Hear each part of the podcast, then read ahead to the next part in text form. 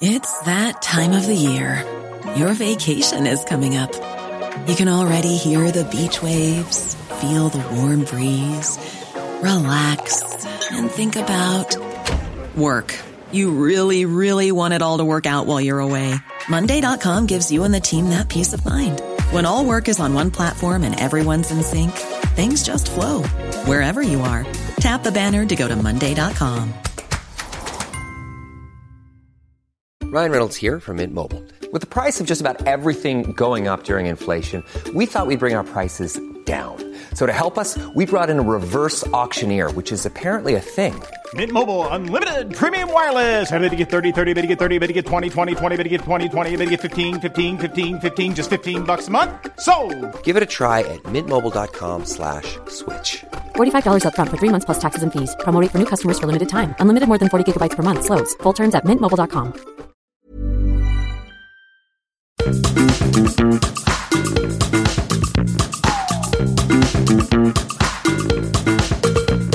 This is Reasons to be Cheerful with Ed Miliband and Geoff Lloyd. Hello. Hello. I believe congratulations are in order. You, you have a new job.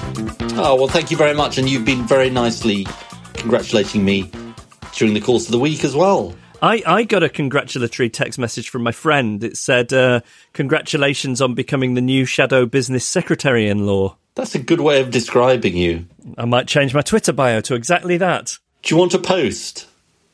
Are, are you offering? No. Oh, I thought the I thought the Jeffocracy could be just a, a- a- inching inching closer. I'm looking forward to getting stuck in lots of big issues around business and the support they're getting during the crisis, and obviously um, climate and the climate transition. So it's a, it's an you know it's an area that I feel really really passionate about. And uh, you'll bring aspects of your new job to the podcast.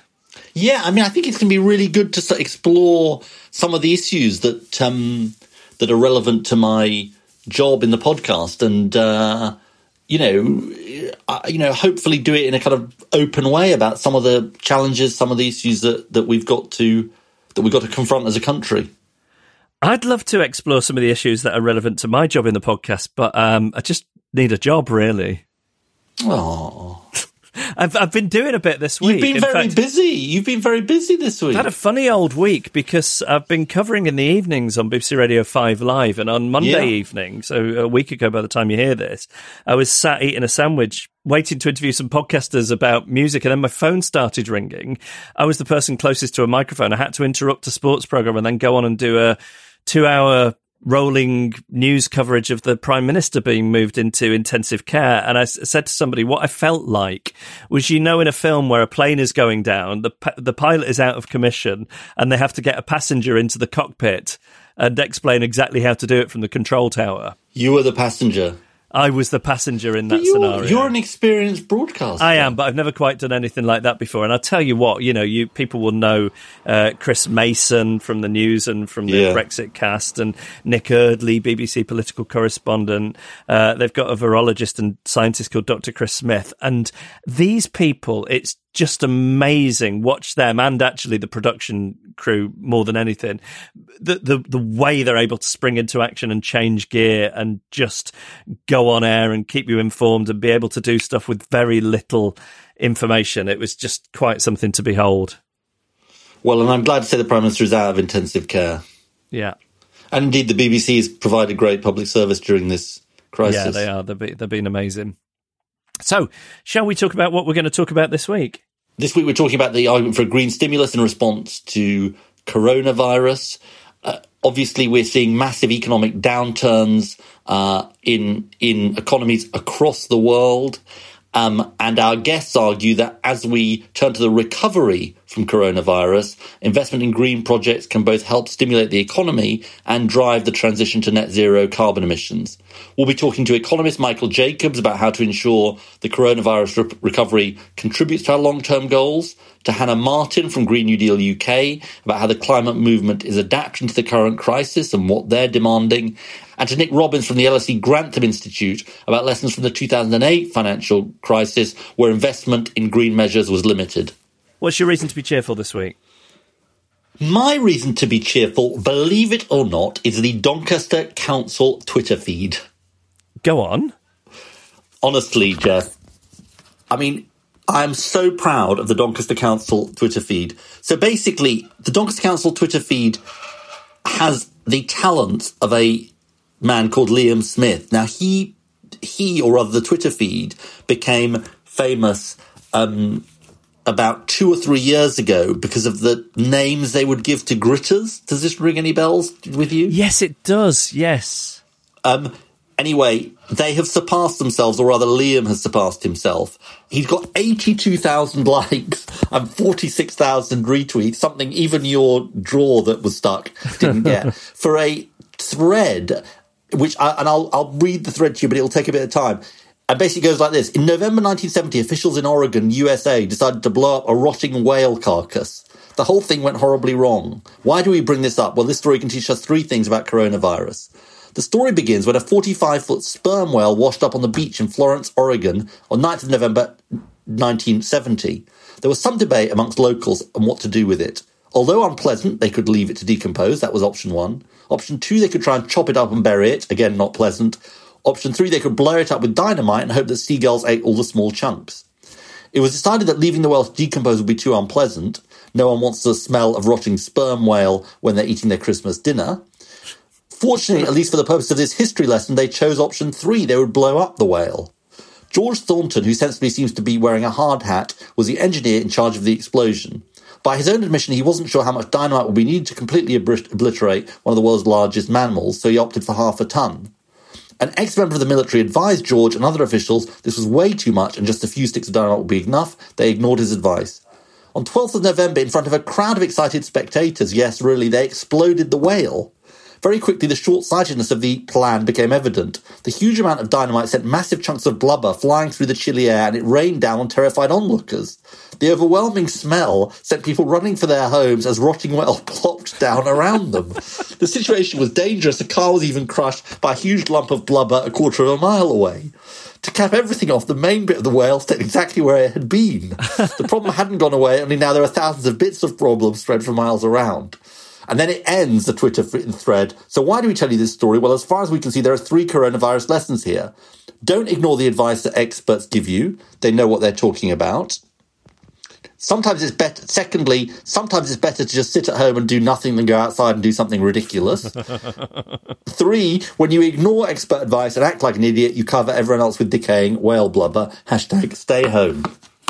That's fantastic. So it was, it's really good. Anyway, Liam is brilliant. Um, and James O'Brien said he wanted to know who ran the account because he's a genius. People have said this is the best local government Twitter thread in history. Um, I think the people in Oregon, in that place, in or- city of Florence, Oregon, have have um, tweeted about it. We can all learn from the past. So there you go. It shows, you know, Twitter can be a force for good. What's your reason to be cheerful, Geoff?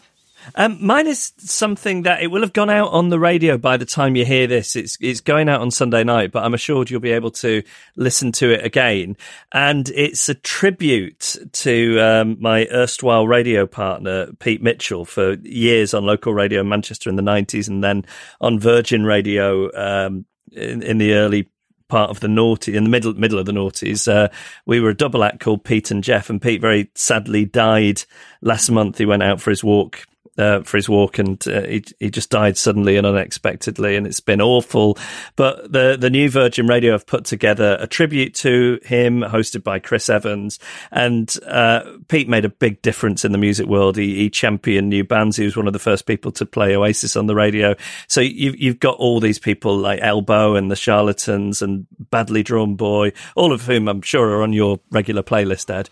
Um, I've heard of Badly Drawn Boy and I've heard of oh, Oasis. Well, there you go. Um, they're, they're, all paying tribute to Pete. Lots of Noddy Holder from Slade, uh, all paying tribute to Pete on a on a special radio program, which I guess is available to listen to again on the Virgin Radio website. I, I mean, I know it was a terrible shock for you, and it's really sad that he died. So, um, well, I think it's really nice they're doing that.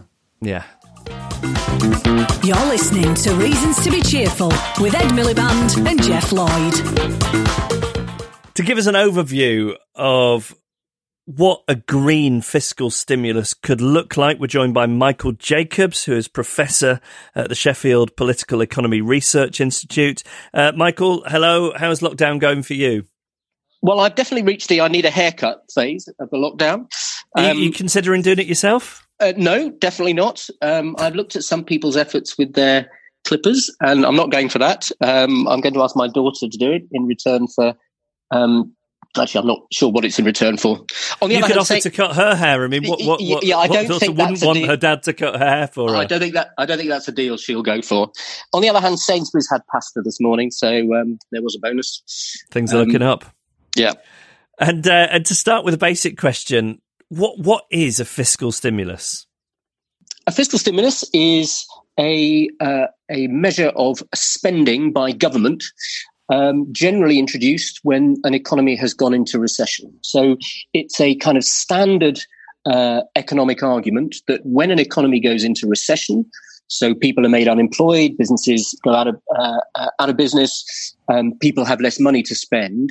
Then government should make up the spending in the economy by spending itself, and that can be either what we call current spending, which is um, creating jobs and paying people, um, and investment spending, um, for example, on infrastructure, on other things which will last a long time. And essentially, what government's doing is trying to fill the gap in spending in the economy as a whole that's been left by uh, the shortfall of spending from households and businesses in a recession. So, so then, can you make the case for a specifically green stimulus in response to coronavirus?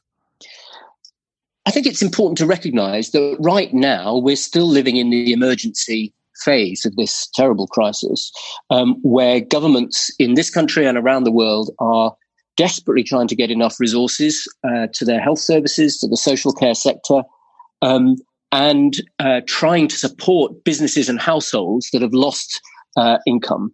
And that is still the phase we're in now. But at some point, when we hope lockdowns can be uh, possibly gradually uh, released and it, the economy can get back uh, to a more normal functioning, we will find that there is very significant unemployment. Businesses um, have collapsed. Um, and there is a lack of confidence in the economy. And so it does seem likely that at that moment, gov- governments in the UK and elsewhere will need to put in stimulus packages, spending, investment packages. Um, and then the question is, what do you spend that money on? And the argument that uh, many people would uh, make is let's spend it on the things that are going to do general good in the economy. We clearly want money circulating, we want people to be employed and so on. There are lots of ways of doing that in ways that also support our efforts to decarbonize, to move, move towards an environmentally uh, sustainable economy. Remember that this crisis has come on top of the climate and environmental crisis. That has not gone away. And so anything we can do to make stimulus packages greener will help us address both crises at once. And is that something you, you feel there'll be an appetite for that across the political spectrum, or, or, do you feel it will be more a cause of the, the left? No, I think uh, I think there is no reason to think why uh, economists, people in government, uh, um, people, um, uh, kind of the public in general, wouldn't support a, stimulus at least partly um, directed uh, at uh, decarbonisation and environmental measures. After all, the um, the uh, argument that we must uh, address those crises is now shared across the board. The government has has put into law the net zero target for 2050 for emissions. So there ought to be very strong support for it. And I think the main um, uh, uh, query that people in government will rightly have is can we get money into environmental and decarbonisation, decarbonisation schemes quickly? Will those kind of schemes employ the people who've been made unemployed? Will that be all over the country? Um, and will the long term benefits of that be worth the, the spending? And I think uh, we can answer yes to all of those questions in areas like energy efficiency and electric vehicle charging networks uh, and so on, um, nature conservation and so on. So I think there's going to be quite a strong case for this, and I can see quite wide support for it. On emissions, uh, now we've seen that they've fallen due to the lockdowns around the world. Do you think the crisis is likely to lead to long term reductions in emissions in and of itself? Um, the short term reductions are very clear, but they are for a reason that none of us uh, wanted. Um, and they don't suggest in themselves that emissions long term um, uh, will fall. That will depend on the shape of the economy um, that we come out of this with. There are some reasons to think that now that we've all got used to working from home, um, people will travel less. So that's not a bad prediction, but we don't know. That's quite possible. Um, it may well be that um, we can find other ways of of reshoring, as it's as it's put, reducing the, the length of supply chains to try and make our economic systems a bit more resilient. That might reduce emissions. But at the same time, of course, we have a very very low oil price, and that might raise emissions. Um, but then there's the counter impact uh, of uh, many oil and gas exploration projects are not worth doing at very low oil prices. So these are a variety of different kinds of impacts on emissions that uh, are likely to occur as we come out of the crisis. We certainly shouldn't take anything for granted. So, Michael, you've given us a sense of this already, but but say a bit more about where you think the areas are where a, a green stimulus would meet the tests that you've that you've set out, and you think government would and should apply. Well, one uh, obvious one is uh, energy efficiency in buildings and homes, where we know we've still got to do a huge amount of work to uh, bring uh, uh, homes and businesses up to um, up to high energy efficiency standards, which of course has a huge long term benefit because it saves energy costs. Um, the work that's uh, required for those kinds of schemes can be all over the country, so it can employ people everywhere. It tends not to be particularly high skilled, so there are likely to be a lot of people available to do that kind of work. And can you? Mo- I was going to ask, can you mobilise people quickly for that? Well, so I think this is one of the most interesting questions, which is um, what's the delivery mechanism for this kind of stimulus scheme, but also things like nature conservation uh, and so on. Are the businesses available to do it, or could you use public agencies? How would you actually organize that? We, of course, do have energy efficiency schemes funded by government. Um, and so the infrastructure of the businesses will be there if those businesses have survived uh, this this phase of the crisis. So that I think will be the key question for government, which is um, is the delivery mechanism uh, out there? Um, you need for, to train lots measures. more people. I mean, if you're re- redeploying people, you need to train lots more people, presumably. And training, speed. yes, at speed. And training is, of course, um, in itself a good thing to do. Um, so uh, the the institutional requirements of doing this, that is, how would you actually organise it, seem to me to be just as important um, in thinking about over the next few months um, as the how much money do you need? Where would the jobs be? And so, and so on. Do you think there are specific sectors that need bailing out and, and need bailing out in, in a green way? It's very clear that some sectors have suffered very, uh, uh, very, very deeply from this. Um, and some very large companies, including airlines, automotive, uh, car manufacturers, and others, um, are, we know, looking to government to bail them out. Um, some of this may be inevitable. There's always a problem that it's much easier to bail out big companies uh, than small ones. Um, and the question, I think, is if that happens, what are the conditionalities? Do you just give money uh, to uh, companies uh, to do what they like with, or do you say uh, there's going to be a contract here, and in return for being bailed out, you have to make sure that you are uh, doing the right thing. Some of that will be environmental. So airlines, for example, they really ought to be paying fuel tax, which they don't now. They're the only sector that doesn't pay fuel tax. Um, they need to uh, ensure that they are uh, moving towards decarbonisation of the airline sector as rapidly uh, as possible. Um, similarly, cars, um, the car sector, that needs to be um, uh, accelerating its decarbonisation uh, strategies. Um, but there are other conditionalities you might want to place as well. You might want to say you're going to all have to pay proper taxation. Uh, you're not going to pay your chief executives as much. You're going to um, uh, give some of your shares to your workers and so on.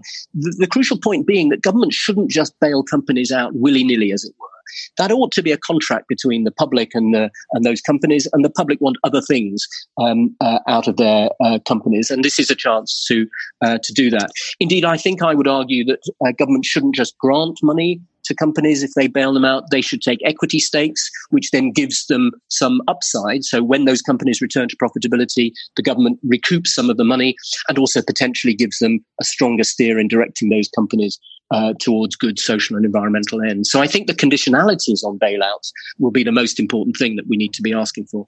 And we were in government during the uh, 2008 uh, financial crisis. I was the climate change secretary. You were the advisor to, to Gordon Brown.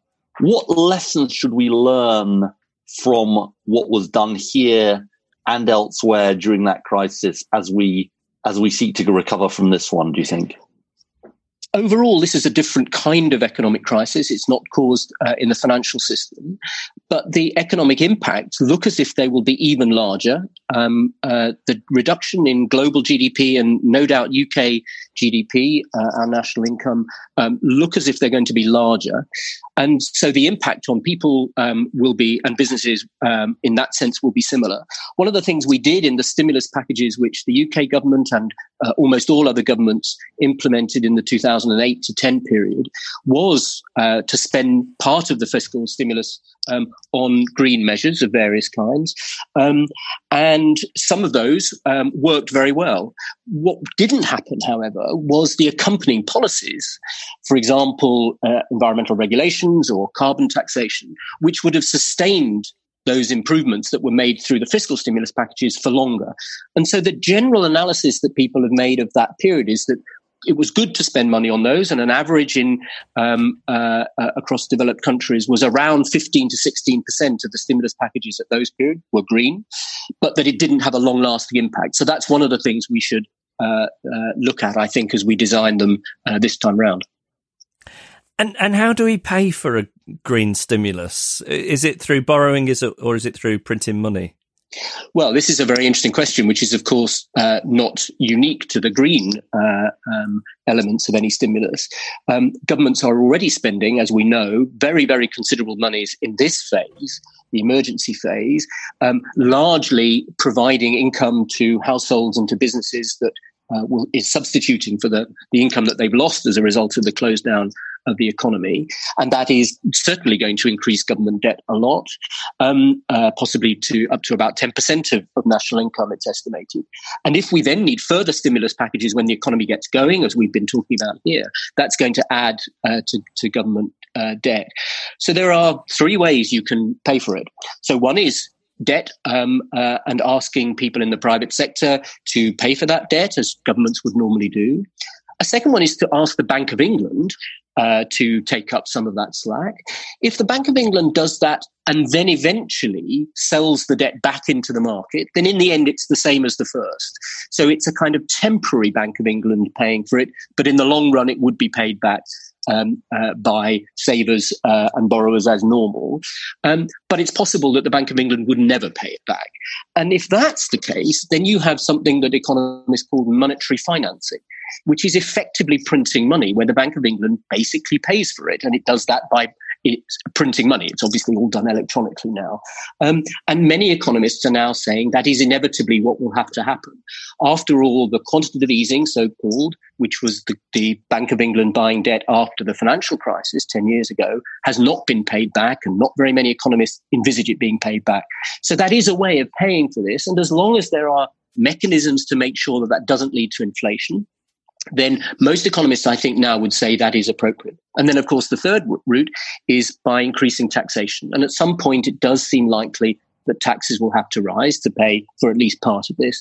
And then the question is who pays? And many people would say there are lots of people on higher incomes, particularly those with wealth, which is, tends to be undertaxed. There are corporate sector, particularly large multinationals, who don't pay very much tax, as we know.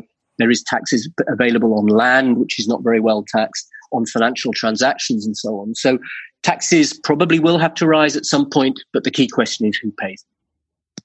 And just to finish, Michael, do you think there's anything that the, the climate movement can learn about the the response to COVID and the way that governments have, and people have acted?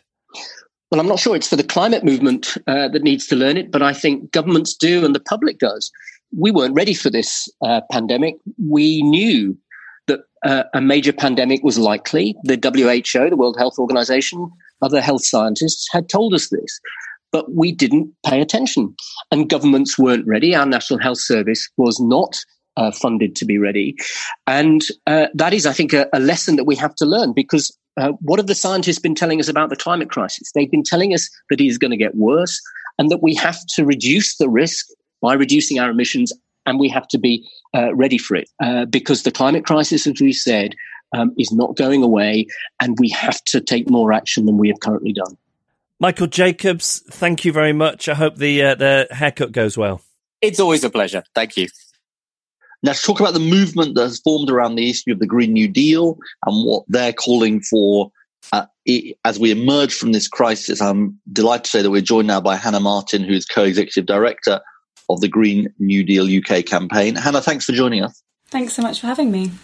So, obviously, you know, everyone's lives have been turned upside down by this crisis. How is Green New Deal UK adapting to campaigning and organising during this during this moment? And what what do you think the impact has been on the on the demands of the climate movement more generally? Well, I mean, it's a really difficult time for everyone, isn't it? I think, you know, people are being furloughed, there's parenting and caring responsibilities where there once um, weren't. Um, you know, people are isolated alone, and, and I think that's obviously going to have an impact on any movement, any organising group. Um, I think organising by its nature is about building relationships and supporting people to be empowered. I think through the kind of emergence of the incredible mutual aid networks uh, that have kind of sprung up all over the UK in this time. I think, you know, we can see that people want to be connected, they want to um, support one another, um, they want to work together at a community level. And I think for us as organisers, um, more widely, there's something really inspiring to be learnt from that. Um, I think that you know, we were always doing a lot of video calls because we work with people across the UK. And I think, you know, the school strikers are an incredible example of organising remotely and still managing to do incredible work. You know, obviously there's a, a difference being able to not gather in public, but I think there is a an, an, appetite for people to learn more about the current situation we're in, to engage with maybe some of the kind of intellectual arguments around the Green New Deal and kind of understand why we're in this position where our resilience as an economy is so low. So I think the Green New Deal, you know, we need to be thinking about what we're demanding next um, from the recovery as a movement. Um, and that means that, you know, we, we definitely haven't slowed down because actually there's everything to lose and there's everything to win in what comes after this crisis. So tell us what what is Green New Deal UK calling for in response to the crisis? What's what's the key demands? So I think for us, it's about ensuring that we don't just go back to the status quo. Uh, you know, the status quo has basically been failing. You know, we've had a decade of austerity. It's hollowed out public services um, and left people bereft. Um, and we continue to wreak havoc on our natural systems that support us.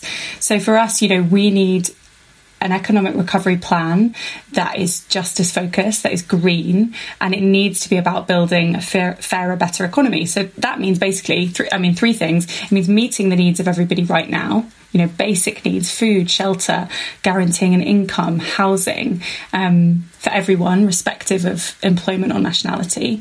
It means funding, you know, that public and social infrastructure, which we now see clearly for what it is, which is basically our immune system, you know, the social care system, the NHS, uh, from nurses to the people who stack shelves, those people need to be supported to live well.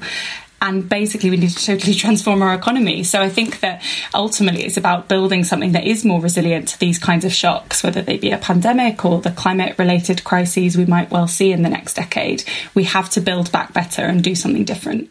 And if you were making the case to somebody who didn't necessarily know about the Green New Deal, but was just much more focused on the, you know, sort of incredibly disruptive effects of the crisis and just felt, you know, the thing they wanted most of all was to get back to the way things were. What's the case you would make to them? I think that the way things were actually for the majority of people wasn't good enough. Um, you know, I think that we have kind of convinced ourselves that it's not possible to live in a world free from poverty where we don't see hundreds of people on the streets.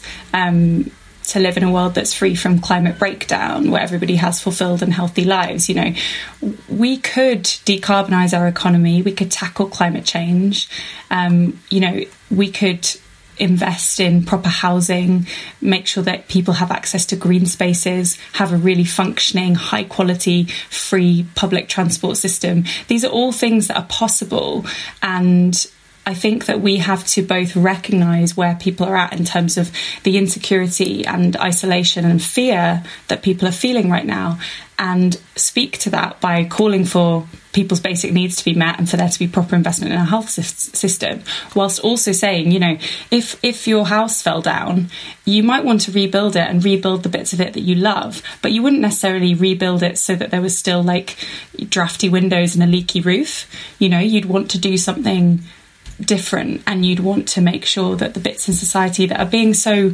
laid bare by this crisis you know inequality and that and, and job insecurity, you'd want to fix that. And so I think that people, the public conversation has shifted dramatically in the last few weeks, months, so that there is space to have that conversation, I think. Hannah, something you've written about is the reaction to falling carbon emissions during the crisis. Um, why is it misplaced for people to see falling emissions in the short term as a good thing?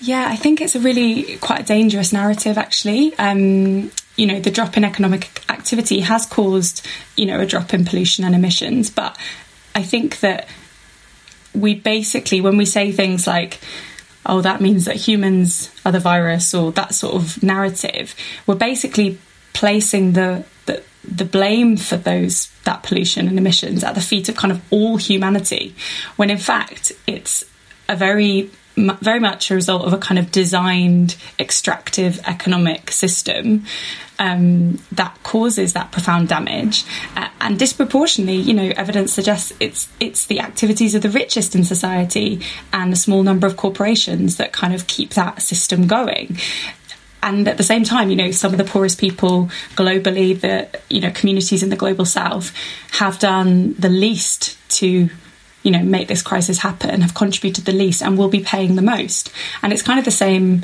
here in the UK you know some of the poorest in society flood flood impacted communities communities hit highest by air pollution tend to be some of the most marginalized and impoverished in our country.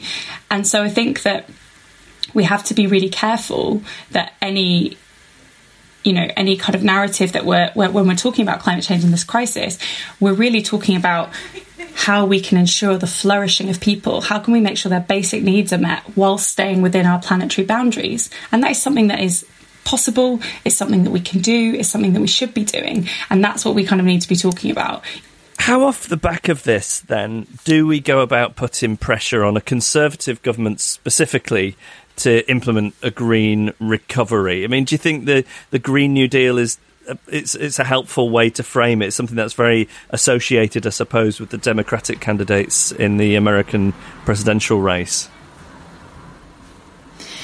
Well, I think that no matter you know what government you have, a, Green New Deal won't just happen. You know, we have seen.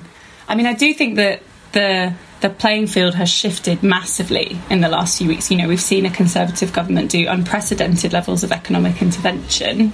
Um, like that would have been unimaginable just weeks ago. So things are shifting rapidly. However, I don't think this government will implement the kind of wide justice focused Green New Deal that we need unless we hold their feet to the fire. You know, we have to build a kind of broad based movement that is calling for a new social settlement where we put people and planet first.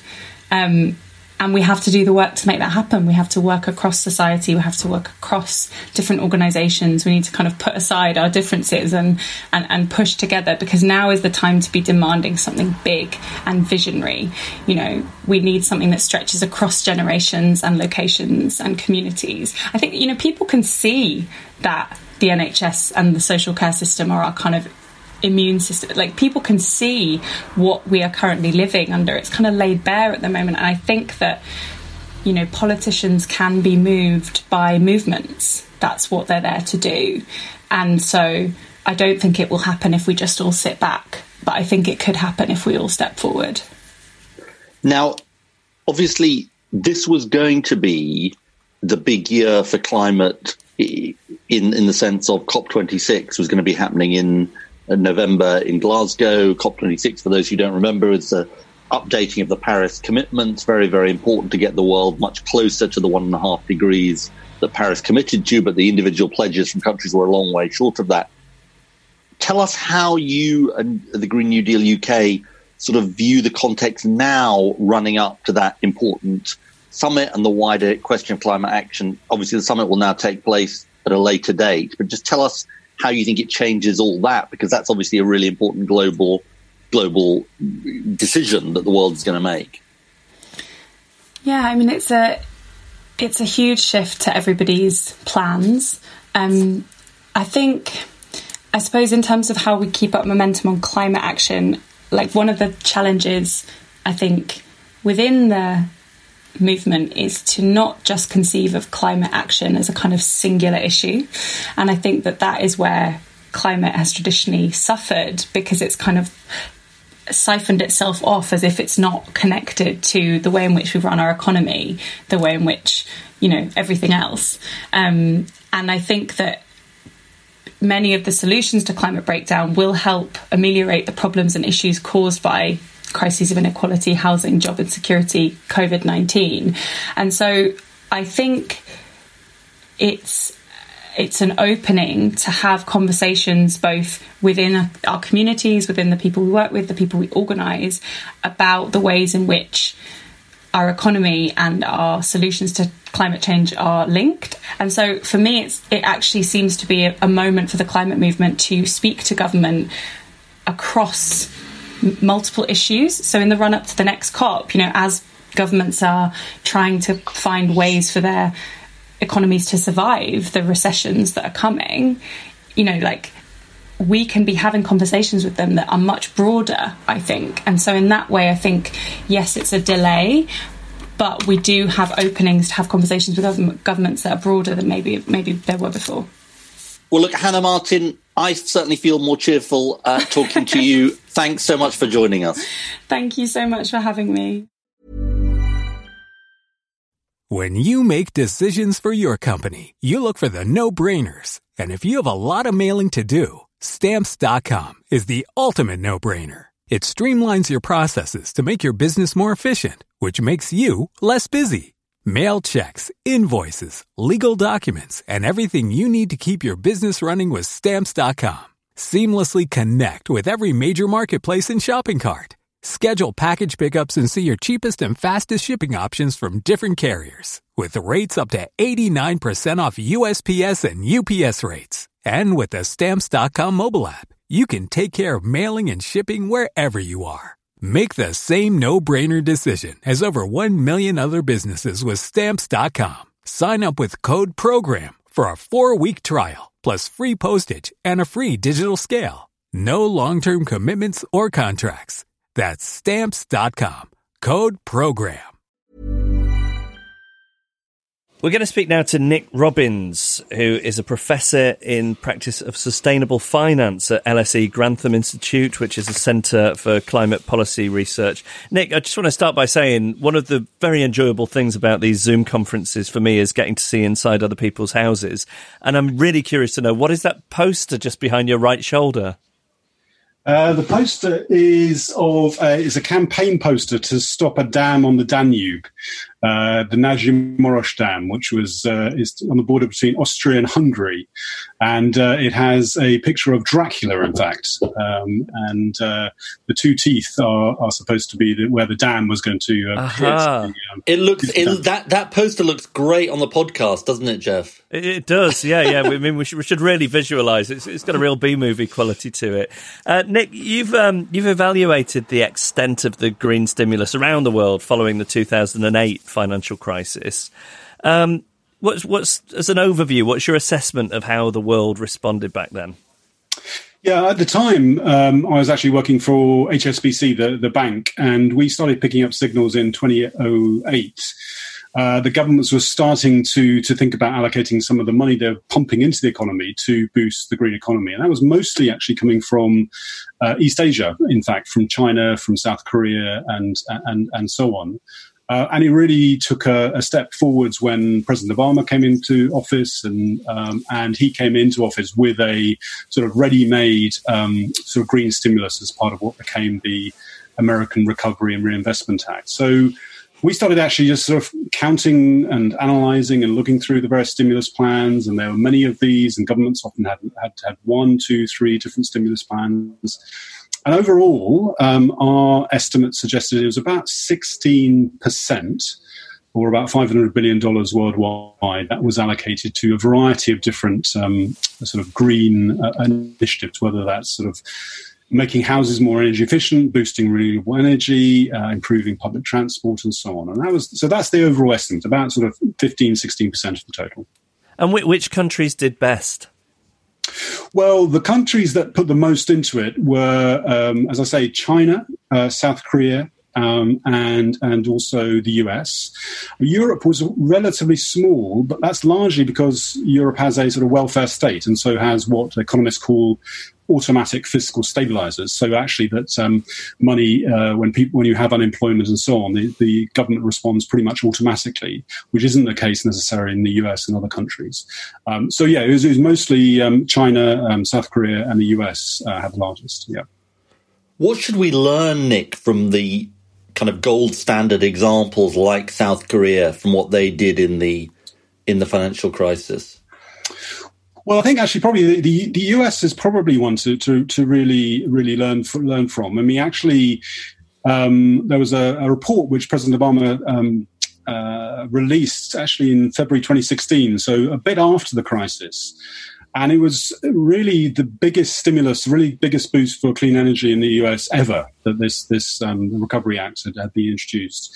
Uh, not only just sort of public money going in, particularly for renewables, but also because that that gave confidence to investors that here was the sort of direction for the economy.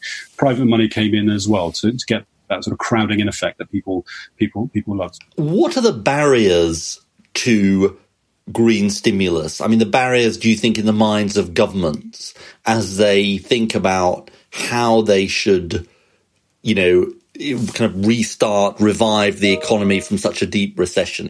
I mean, stimulus is supposed to be, um, as, as the economists call it, sort of targeted, timely, and temporary. Um, and so I suppose you're going to want to find things which actually have a high economic and social impact, particularly if you're if you're trying to tackle um, uh, unemployment and so on, is going to put money into people's pockets fast, and is also, I think, going to help drive the sort of next phase of economic development. I'm very interested in this targeted, timely, and temporary because if you think about the green measures, targeted, yes, timely, yes I'm sort of I'm pausing on the temporary question because if you take, for example, what we need to do to house, you know, household insulation, just for as a, as a sort of an, for instance, and I know we did some of this in 2008. Yeah, you know, that isn't necessarily temporary. I mean, that is we've got a massive transformation of our housing stock that's got to take place. I'm wondering whether there's another T like transition or something transformational postcard. Transformational. transformational. That's the one. You're on. Well, I think I think you're right to pause on that one, um, Ed. I mean, and, and, one of the the problems actually with the with the green stimulus um, of the, the, uh, the, financial crisis was actually was often quickly followed by austerity. So in the UK, actually, there was a sort of quite sizable boost to uh, building efficiency, just the right thing to do. The warm front was expanded, and then austerity came, and warm front was closed. So actually, one of the things to learn this time is that there was a, in a sense, a boom and bust. There was this surge, um, but then, then because of concern, uh, as we, as subsequently found, sort of wrongly about the size of the debt, actually austerity came and actually meant that we did have a hit not just to that that sort of environmental impact or the economic impact, but obviously that then led to um, a hit on the, the, the jobs and workforce in, in, those particular sectors. So I think that is something really to think through now. Is, is, is not to have that stop start. I think you've got to patent targeted, timely, and transformational, Nick. We've done it today. They heard it here. They heard it here first. Um, uh, um, you mentioned earlier that we'll focus a lot on public finance in this in this um, moment, but I think you kind of hinted that public finance can also help mobilize private finance. Just just say a little bit more about that.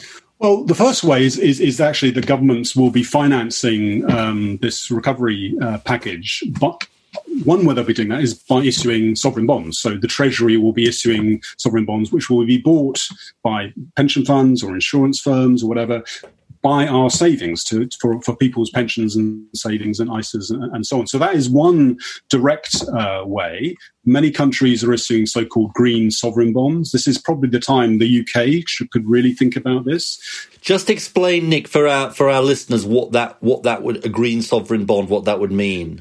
Yeah, so the the, the, the the Treasury, uh, if it if it realizes it's actually going to borrow money, needs to borrow money um, from from from the markets. It issues a bond, which is a, essentially a piece of paper uh, which people buy uh, and provide. Um, uh, financing they've been doing billions in the last uh, week or so, and then that is bought by um, by pension funds or, or, insurance companies, fund managers, individuals can buy them uh, as well. Now, what is what happens with a sort of green bond or indeed a social bond is then the proceeds of that are then ring fenced for particular activities. Again, renewables, energy efficiency, public transport. Forgive me for asking this, but what maybe a mm, question in the mind of our listeners: What difference does it make how it is branded in in the end, and whether it's a? I mean, clearly what it's spent on is important, but does yeah. it make any difference in the actual sort of process of issuing the bond? Well, I mean, two, two things I think they're going to be quite important. I mean, certainly, um, actually, uh, governments can get actually a, a, a, better price with this, i.e., they pay low interest. Now, obviously, at the moment, they're paying very, very low interest rates. But for example, Chile, when it was uh, the end of last year, issued a green sovereign bond and got the best deal ever in terms of interest rates, regardless How of whether it's green or vanilla. So actually, you can get it. You can get. A, a and why price. is that, Nick? Well, partly I think it's because actually there is a real demand now for investors. Investors realise that climate change is really serious, realise we've got to get to net zero, and therefore they want to make sure their portfolios, on behalf of their savers, ordinary pensioners and savers, are aligned with that goal. Uh, and so there's now excess demand for these types of these types of assets. So that's that's that's one reason. The second, I think, and I think it's an interesting one for the stimulus, is one of the things um, with the, the global financial crisis is that governments made lots of announcements. And I'm, I'm, sure much of the money was well spent, but often it was quite hard then subsequently to find out what happened with the money. Some countries like the UK is fairly transparent, but not all countries are, the, are transparent in the same way. The good thing about a green sovereign bond is that it has a reporting mechanism. Every year there's a report on how this money is spent, so people put their money in know where it's going. And so that would allow a little bit more transparency, I think, um, to to to the whole process, uh, and would therefore make sure this money is is, is well spent and not um, not frittered away, or indeed spent on non-green activities. Nick, how how do you go about making sure that a stimulus package it might well have a lot of you know great green initiatives in it, but what if the rest of it has a, a high carbon strategy? How how do you stop that from happening?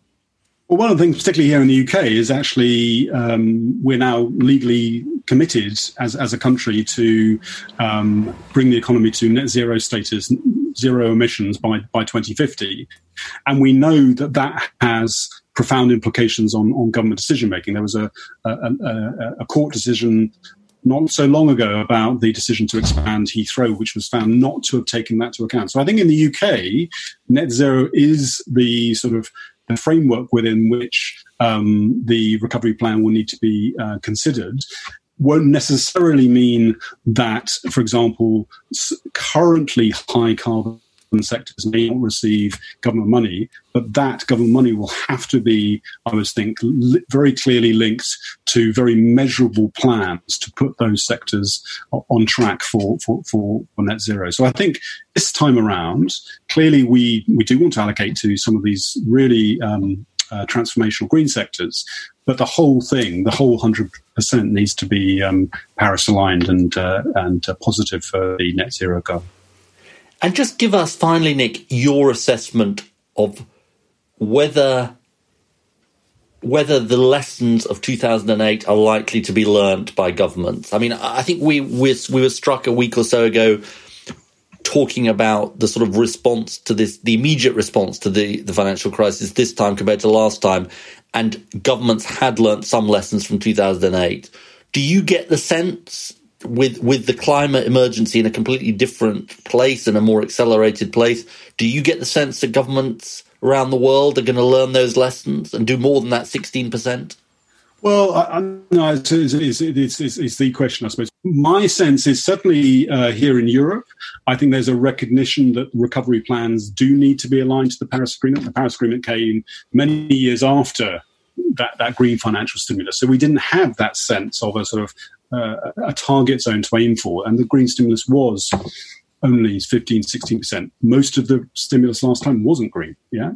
Um, so I think we, we've seen, um, obviously in the US, we've seen allocations towards aviation and, and high carbon sectors like that. I think that will be harder to do um, here in Europe. Um, and clearly, I think the, the goal, which I think is perfectly achievable, is that this uh, recovery plan, as it comes through, does support the, the economy long term, does actually accelerate our move to this net zero economy, and also builds this now we real, realize a very precious thing called resilience. Yeah, our ability, our ability to withstand and bounce back from shocks. Now we're we're suffering this uh, horrible uh, health crisis, but resilience in a broader sense to physical impacts of climate change, um, to to energy price shocks, food price shocks. I think that's going to be a much more valuable um, uh, strength in our financial system and an economic system more generally. Okay, uh, well, uh, Nick Robins, you've been targeted, timely, and transformational. thanks so much for joining us. Yeah, Geoff, thanks so much. So, what did you think? I mean, it, it sounds weird, but I did find it you know, quite positive. I know the world is going through this terrible, terrible thing at the moment, but I was surprised to hear that figure of 16% in 2008. Well, you think it lo- sounds more than you expected? Yeah, yeah. I mean, I know it's low, but that was in 2008 when I think, you know, a lot of progressive people had grasped climate change, but it hadn't been grasped as widely as it is now, and it wasn't thought of as uh, the, the, the emergency broadly in the way that it is now. So I think if it was sixteen percent in two thousand and eight, it, it's going to be a lot more in twenty twenty.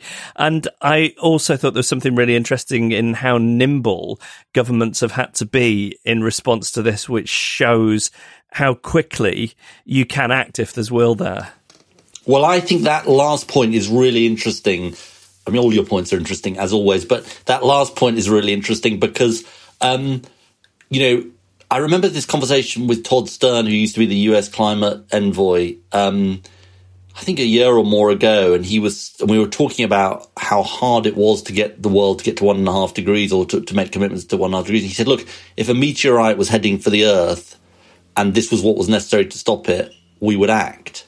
And I think what this crisis has shown is the capability of states, governments, people, but obviously states and governments have to do their bit to, to act, you know, building a hospital in a week, you know, just, just extraordinary, extraordinary things that have rightly been done. So I think that's interesting.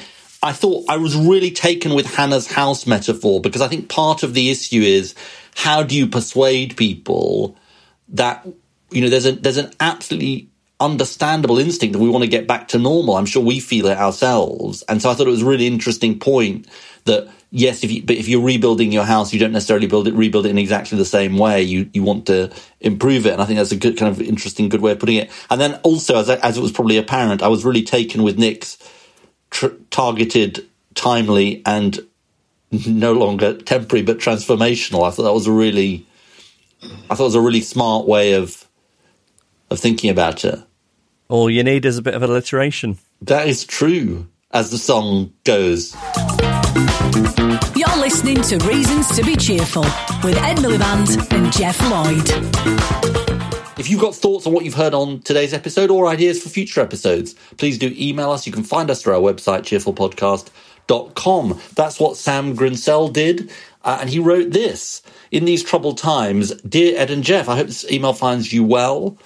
Uh, this phrase, in these troubled times, is one of my reasons to be cheerful because it seems like such a human admission of where we are. Given that life can be challenging at any time, I hope this attitude is something we can take with us into the future. My second reason to be cheerful is a cafe in Edinburgh. I used to live opposite Thistles on a home street, and although I now live elsewhere, I follow them on Facebook. As a result of the crisis, they have started selling ready meals and offering a delivery service to the local area try to help people get nutritious food during the crisis.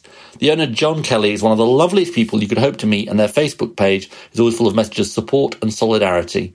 They're a very small business, no doubt worrying for their future, especially given the cancellation of the Edinburgh Festival, but even in these times, they continue to bring a little warmth to the city.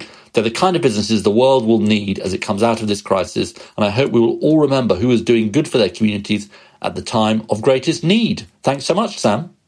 Lovely. Oh, um, we received a tweet from Dr. Sarah Campbell, who we know from uh, when we went to Hebden Bridge. And she says, I saw these goats today. She attaches a photo as evidence. Uh, I saw these goats today on my dog walk. They've not come into town yet, but they might. Wow. So, so that's the latest on Goat Watch yeah, this week. Goat Watch. And, uh, and then Steve Marshall uh, says, Congratulations, Ed, on your recent return to front benches. Um, and with regards to last week's episode, he says, I was especially interested in the 3D community item. My daughter, Layla, and her husband, Gary, are printing four visors a day to help out. It took them a few days to start as they needed a particular plastic that could stand the cleaning process between uses. My wife and I are proud of their contribution and are impressed with the 3D community's efforts and their sharing of information and software. I still don't understand 3D printers. I think your question, what are you putting in into them that's still got me flummoxed. Email us reasons at cheerfulpodcast.com. Follow us on Twitter at Cheerful Podcast or search for our Facebook page, Reasons to Be Cheerful Podcast. Oh, we're in the outro. Indeed, we are. And and surprisingly, during lockdown, you're sporting a new haircut. Yes, I have my wife to thank for this. So there's a guy who cuts our hair, obviously, who's kind of not his business is shut down. He offered to help us help her do it online So did he talk her through it as if as if she was defusing a bomb? in real time. Yeah, Wow. uh, and we basically it worked reasonably well because we experimented on my children. Sam thinks his didn't go so well because he was first, and he's probably right. Is she going to allow you to cut her hair? Well, I'm offering to reciprocate. I mean, I was quite enthusiastic about doing the kids, but I think Justine was a bit not sure that was going to work. So, but but I'm definitely offering. Well, it sounds like you're in with a shot of doing it next time. Definitely. We should point people towards our website, uh, cheerfulpodcast.com. We're putting lots of stuff about the episodes up on there. Uh, if you need something to, to read, something to, you know, some rabbit holes to fall down uh, during lockdown, you can do so by going to the website, cheerfulpodcast.com, and you can also sign up to our newsletter by doing so. Right. Let's thank Michael Jacobs, Hannah Martin, and Nick Robins. Emma Caution produces our podcast with backup and research from Joel Pierce, Pavlina Dragonova, Eli Manderson Evans, and Joe Kenyon. Gail Lofthouse is our announcer. Ed Seed composed the music. James Deacon made the idents, and the artwork was designed by Henry Cole. He's been Ed Miliband, He's been Geoff Lloyd. and these have been Reasons to be cheerful.